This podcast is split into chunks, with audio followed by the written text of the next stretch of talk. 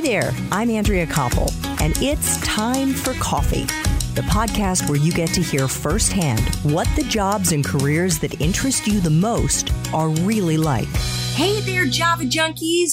What is up? Hope you are having a wonderful day, whether you're walking to class or biking or sitting down at the desk getting ready to uh, to work and would prefer to listen to a little podcast. I uh, have to admit, I'm enjoying one of the best coffees that I have ever had. I discovered it when I was up in Western Mass recently. It's called Number Six Depot Notes from the Underground. You can order it online if you're interested. I want to know what your favorite caffeinated brew is. So tweet me at Time for Coffee LLC and let me know because it is time for yet another caffeinated career conversation. And my guest today is sure to become one of your T4C favorites. Fatima Doman is the founder and CEO of Authentic Selves Advantage. She's also a best-selling author and an executive coach who has motivated audiences across five continents. Fatima is also one of the most influential voices in engagement, well being, and positive change, which is what we want to talk about today. She is passionate about empowering people to achieve sustainable high performance at work and in their lives. And as you'll hear, Fatima's life was certainly affected, if not profoundly affected, by an early childhood experience when she fled what was then war torn Angola in Southwest Africa and moved with her family to the U.S. as a refugee when she was just three years old. Fatima Doman, welcome to Time for Coffee. Are you caffeinated and ready to go? Well, I've had my green tea for the day, and yes, I'm delighted to be on your show. There is a little caffeine in green tea isn't there? There is, and a lot of antioxidants. Well, there you go, Java junkies. You've got another health tip from Fatima Doman. Um, Fatima, I want to start at the beginning of your life and what I imagine must have been, at the very least, a very challenging and stressful experience for a young child to have to suddenly leave everything that she'd known in life and move to a new country with a new culture, new language knew everything. Would you please explain to the Java Junkie community what being a refugee did in terms of affecting your life and what you're doing today? Well, like you said, I, it was a very stressful, challenging time for me and my family. And as a small child of three, and then growing up in this country in the wake of all of that, um, there's there's always this challenge of feeling uh, just unsure um, there's there's this sense of fear that that kind of pervades you after you've been through an experience like that. And growing up, I remember my parents would come home just exhausted. They didn't speak the language when we came to the States. So my father found work as a, um, milking cows on a dairy in California, and my mother found work in a cannery canning tomatoes. And they'd come home exhausted. And my mom, I remember coming in with her hard hat still on, and she'd say things like, Did did you do your homework? Let me check it. Um, I want you to have a better life than than what we've had. And she knew that education was really the key. But there was also, like I said, this sense of pervading fear or stress or anxiety. And I would sometimes hear her, you know, mutter under her breath things like "I miseria," which means "Oh, what misery." And I remember growing up thinking, I want it to be better for me. And I want to help other people make it better for them as well. So I gravitated toward things that are very positive. And eventually that led me to the field of positive psychology. Well, let me ask you about when you were younger, because our Java Junkie community are mostly 18 to 25 year olds. How did you deal with your stress? When you were younger? So, one of the main things that I did was look for resources. And I would advise, I'm a coach as well, and I would advise anybody that I coach to really think through all of the resources that they have at their disposal. There's so many things that people can do really for themselves if they just open up that level of inquiry. Um, so, there's a field called appreciative inquiry, which is part of positive psychology that shows it, that when we have a solution focus, when we're looking for for things to solve the situation, that that list obviously expands versus just focusing on all of the issues at hand, focusing on all of the problems at hand, then those problems seem to amplify mm. as well. Mm-hmm. So it's very important to decide where you choose to focus your time and energy. So, Fatima, how did you deal with you know, being a student like our Java Junkie community, many of them today juggling studies, some of them are working to put themselves through school, the stress of all of that. What was that like for you and, and how did you handle it? Absolutely. It really can be exhausting and, and, and overwhelming. And I think one of the main things that I did was use one of my strengths, my top strengths, which is love of learning. I, I focused on finding solutions, on finding resources. So I would read anything I got my hands on, you know, self-help books and things like that that were rooted in in research. I'm kind of a research junkie as well. And I wanted to try solutions that I knew had worked for other people. So, another thing that I think really got me through was my spirituality. So, not religiosity, but spirituality, meaning my connection with something higher, um, with a something of great meaning and purpose for me. So, I I would I would connect with that sense of what kind of future am I trying to build for myself? And also how can I give back to others? And that that sincerely fueled me as I um, you know moved past those challenging years of you know being exhausted working full time going to school full time but I also drew great energy from the challenge of it all. You know it felt like a, an adventure for me I was transforming my life. I'm the first person in my family history to attend university. So that was that's that amazing. Was quite, yeah, it was quite an, an a challenging and yet exciting time for me. I knew I was breaking new ground, and I didn't want to let others down either. Well, you have dedicated quite literally your life to helping people of all ages learn to tap into their unique strengths. And we're going to get to that in a moment, how they can do so to increase their energy, their happiness, their life satisfaction, resilience. But first, would you please explain to the Java Junkie community what positive psychology is and when it began? Of course. So it's been around for about 20 years, and a group of the world's most elite psychologists under the stewardship of Dr. Martin Seligman, who's known as father of positive psychology, they came together and they spent three years cataloging what are called human virtues and strengths. And the reason that they did this was because they felt there needed to be a counterbalance to the DSM. And for those of you who have studied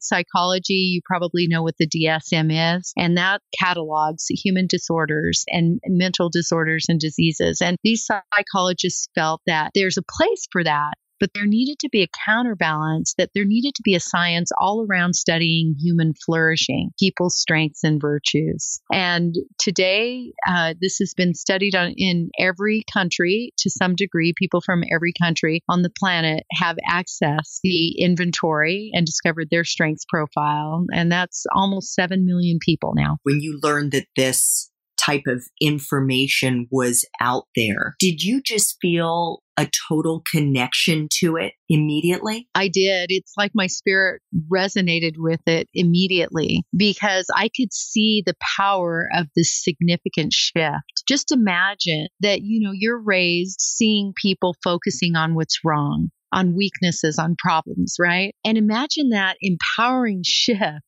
of moving to focusing on what's strong instead, on strengths, on human character, uh, what makes us our best selves. So it spoke to me immediately. So explain to our Java junkies how they can discover their unique strengths profile. So they can log on at authentic strengths, and that's plural, authenticstrengths.com, authenticstrengths.com.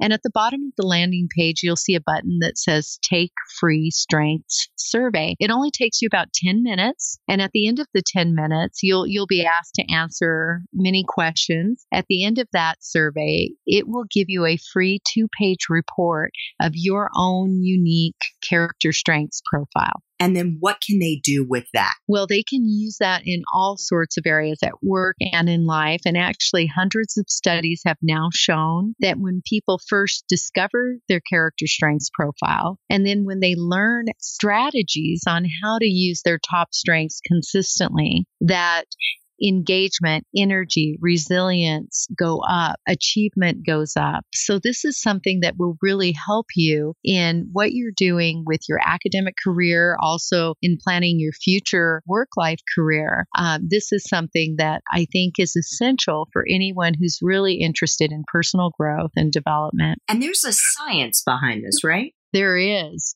So, as I mentioned previously, um, the science has been around for about 20 years. And so there's actually, it's called positive psychology, but then there are offshoots within positive psychology. There's the science of studying human character, there's the science of appreciative inquiry. What kind of questions do you ask yourself and do you ask others? So, there's the, the science of grit and resiliency. Um, there are many people out there studying all of these concepts, which are under the umbrella of positive psychology. Now, it's my understanding, and I've done a little bit of reading about this, but that there are 24 different character strengths that you can have. Absolutely. So the character strengths are things like, you know, curiosity, bravery, perseverance, honesty, zest, leadership, teamwork, humility, prudence, hope, humor, spirituality. Those are just some of the 24 character strengths. And scientists have discovered how to measure these quite accurately, really, within human beings using this survey that um, has been validated with, like I said earlier, hundreds of global research studies now. And then what does it matter if you only have a couple of those 24 strengths how how can you kind of quantify which strengths are the better ones to have or which ones you want to work on or uh, am i just in the wrong mindset you know, that's an excellent question. And I, am sure that the Java junkies listening uh, probably have that same question. So, every human being is born with the capacity to express all 24 of these characteristics character strengths. And people express different character strengths in different to different degrees. So when you fill out your strengths survey, it will list your top strengths at the top. We call those signature strengths because it's like your fingerprint, your signature in life. Those are the strengths that just come naturally to you. They feel so authentic to you,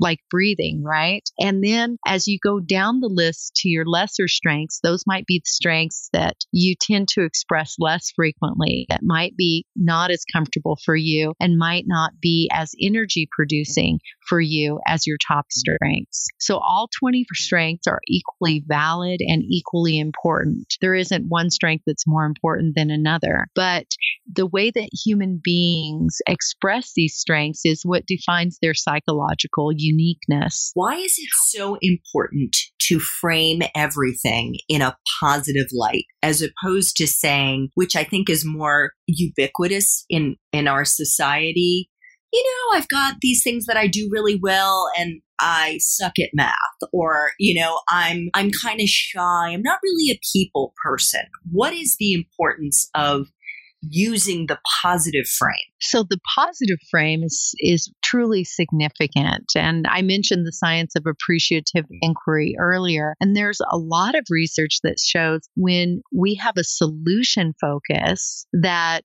we open up a completely different trajectory in solving the problem. I'm, the solutions become more numerous rather than the weight of focusing on the problem, you know, kind of holding us back from our creativity. So a solution focus opens up more creativity, more energy and engagement. So that's that's one of the key differences. Could you give an example maybe in your own life of something that you would say is one of the lesser strengths that you have and how you um, move through your life using the positive approach and the positive thinking? Sure. So when I was writing my book, I I've now written two books, but both times that I've been working on these book projects, it's been difficult for me because I've had to use some of my lesser strengths. My top strengths are things like gratitude, social intelligence. I really enjoy working with other people. And in the in the book writing process as you can imagine you spend a lot of hours by yourself poring over data and research and and going over the manuscript crossing every t dotting every i. And a lot of prudence has to be used in this process. Prudence is one of my lower strengths. So i found myself having to really pull that strength forward and we call that a situational strength. It's a strength that you can call upon when you really need to use it, but it doesn't necessarily really energize you. It just gets the job done for you, right? So that's prudence for me. But then I found a workaround inviting other people to collaborate with me on certain elements of projects that would go into my books. So I was energized by that human interaction. That's what I was really missing from all those out solitary hours at my desk. And I found myself wanting to conduct more interviews and more anecdotal information in my books based on these interviews with other people. And then whenever I was studying research, I would try to reach out to the researcher themselves and develop a human connection with them and not just, you know, read about them, but meet them and interview them and use that information in my books. And that brought new life to my project of book writing that wasn't there before. So bringing in my social intelligence was huge for me. So speaking personally, I'm definitely more of a right brain person, more of like the creative. And I haven't done, I haven't gone online and I'm going to be doing that probably as soon as I finish our interview to check things out what my authentic strengths are. But one of the areas that I would call for sure a lesser strength is the ability to organize and just think in a linear fashion. How can you help me, Fatima, in the way that I think about that? Because I definitely see that as uh, an area uh, that I would call weakness. How can I turn that around and think of it as a lesser strength. So it's interesting, you know, that you talk about seeing it as a weakness and it's, you know, one of your lower strengths. I have coached people to build targeted lesser strengths for some specific needs. Sometimes people just get to a point in their life where they say, you know what, I am ready to build this particular strength that, that I feel um, would really enhance my quality of life. So one person I coached had perseverance dead last in their list of character strengths and very high was curiosity. So this person was always, and creativity was really high too, always starting new projects, would get really energized with them, but wouldn't really finish them because perseverance was dead last for them. So we worked on using, finding creative and fun ways to raise their perseverance. So using, you know, things like curiosity and creativity, some of their top strengths, and also kindness was one of their top strengths. So this person actually connected the strength of kindness to perseverance and they would use that strength of kindness to fuel their perseverance, meaning that you know, if they were working on a project, they would stop and think about who it would impact in a positive way and how they could help others with that particular project. And then that in turn fueled their desire to stick with the project and finish it. So it was bigger than just doing something for themselves because they were bringing in their top strength, one of their top strengths of kindness. Does that make sense? It does. I love that. I love that. I'm going to start weaving that into my uh, lesser strengths. So now the the six million dollar question here: How can our Java junkies leverage their character strengths for greater uh, resilience, energy, achievement, and overall fulfillment. So, one of the things that we know from the research on character strengths is that it creates this sense of passion in people. It really does elevate all of their other skills. When you're in college, Java junkies, you know, you're really looking at, you know, what what's my skill set? What do I do well, right? Well, you might also want to balance that with asking yourself the question, what do I I care to do well? Where's my passion? Because these character strengths really speak to that. They speak to your authenticity as a person, what it is that really turns you on, that you're really passionate about. So let's say that you're you have a great skill at computers or technology and you just feel very adept at that. However some of your top character strengths might be teamwork. So or teamwork and let's let's choose one more. Maybe um maybe even kindness or love. I mean, I've I've worked with some of the world's top CEOs that those are some of their top strengths. So what if you were able to combine those strengths to connect with your focus in technology? What if you were to intentionally create opportunities for yourself to work in team environments and to use your love as you created new ways to use technology? Um, how would that elevate your work?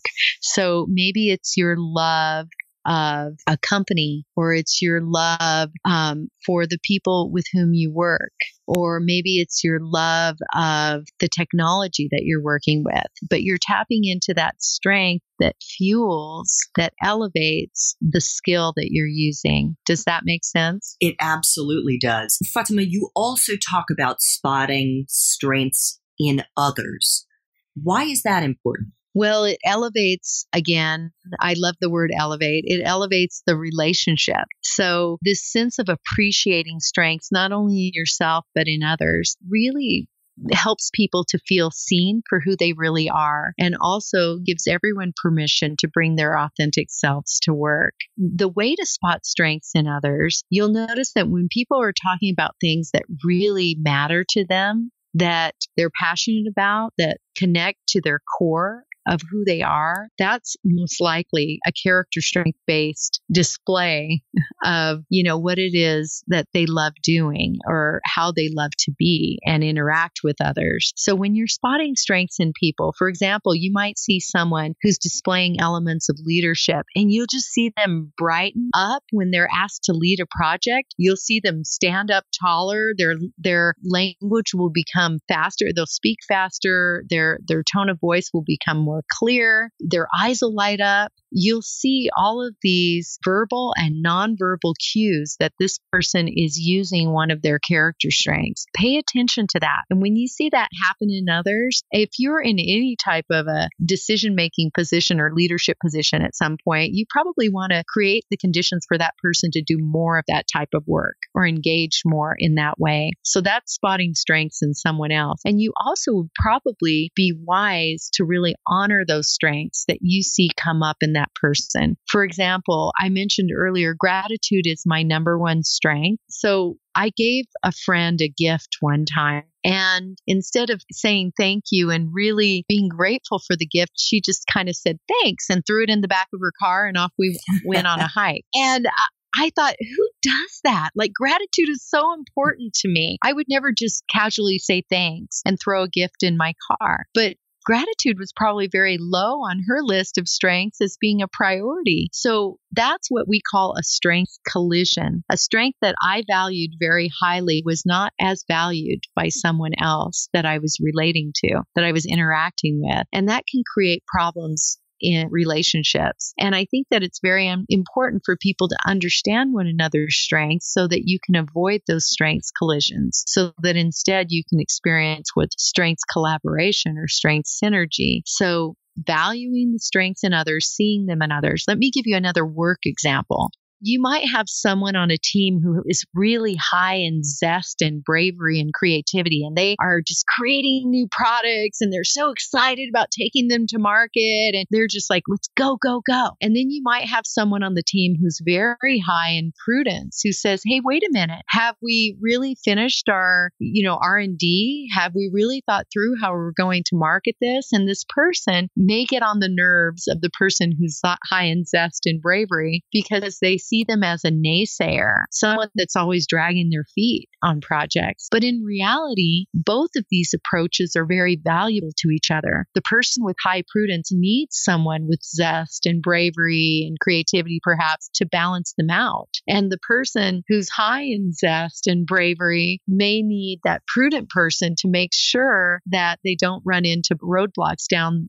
the road that they hadn't planned for because they were so excited just to be in the creation mode. So we need synergistic teams like this. And then we also need to value those unique strengths in each other. And that to me is really the essence of healthy, satisfying, mutually beneficial relationships. That's so helpful, Fatima. I just want to ask you one more question about authentic strengths about your book. You talk about the shadow side of strengths. What what do you mean by that? And, and can you give us an example? Of course. So, the shadow side of strengths is when you either underuse a strength or overuse a strength. So, for example, the strength of creativity, underuse of that strength would be conformity, and overuse of that strength might be eccentricity. Uh, let's take the strength of fairness. Overuse of that strength of fairness might be detachment right? And underuse might be partisanship. Let's look at the strength of leadership. Overuse of leadership might be being overly authoritarian, and underuse of leadership might be being compliant. So the the strength itself expressed optimally tends to get great results. But when we uh, underuse or overuse the strength, we can end up with problems. And people tend to overuse their top strengths. And you've probably heard the, I believe it's a Japanese proverb, who he who is good with a hammer comes to think that everything is a nail. so, I definitely heard that. So people who are really good at certain strengths, they become their go-to strengths and they sometimes put blinders on and think that that's the only way to approach life or work. And in reality, there are many different ways that we can be effective in life and work, and all of the strengths are equally valid. So the key is to learn how to optimally express your strengths, even your top strengths, and to be aware when you're tending to overuse them. So, my own personal example, I mentioned earlier that gratitude is my top strength. So, overuse of gratitude is ingratiation, which means just being overly grateful for everything. Oh, thank you, thank you, thank you, right? And one of the problems with overusing gratitude when you're in that ingratiation kind of mindset is taking on too much work. I have had times in my life where I was using gratitude in excess and accepting more work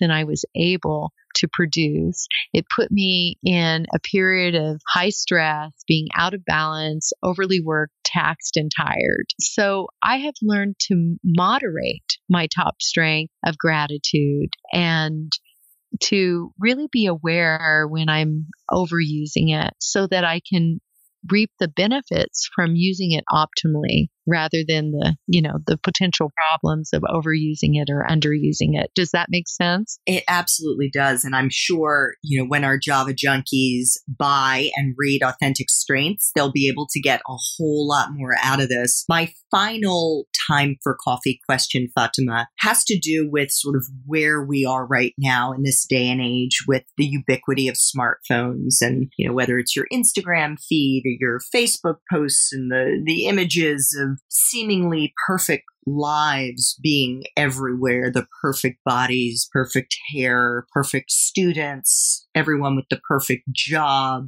How can Java junkies silence their inclination to have an inner critic and instead give voice to their inner coach? Wow, I love this as your concluding question because this is something I feel really passionate about. As a matter of fact, this morning I was just finalizing a video that we're going to be posting on YouTube called Comparanoia. so Comparanoia is kind of, it kind of, you know, really hits the nail on the head with with what you're talking about, meaning that, you know, we can become so obsessed, especially with social media and everybody's lives look so perfect on social media. They only post, uh, you know, primarily the good and the vacations and the perfect pictures. And we don't see all of the rest that really makes up a whole and authentic life, right? So, how do we overcome this tendency toward comparanoia? And it's becoming more and more pervasive with our modern, you know, technology driven society.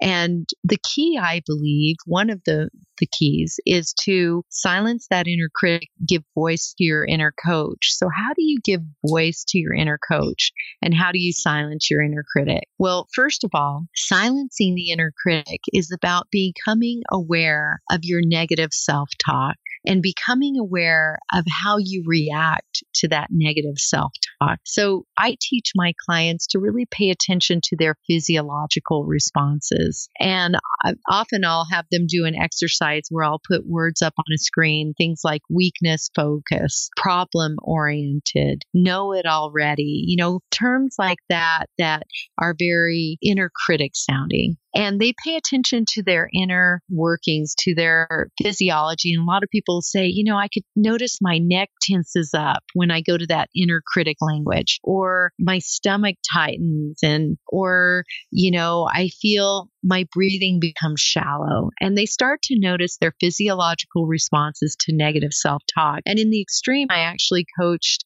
an executive at one point who told me that she would yell at herself in the mirror and say, That was so stupid.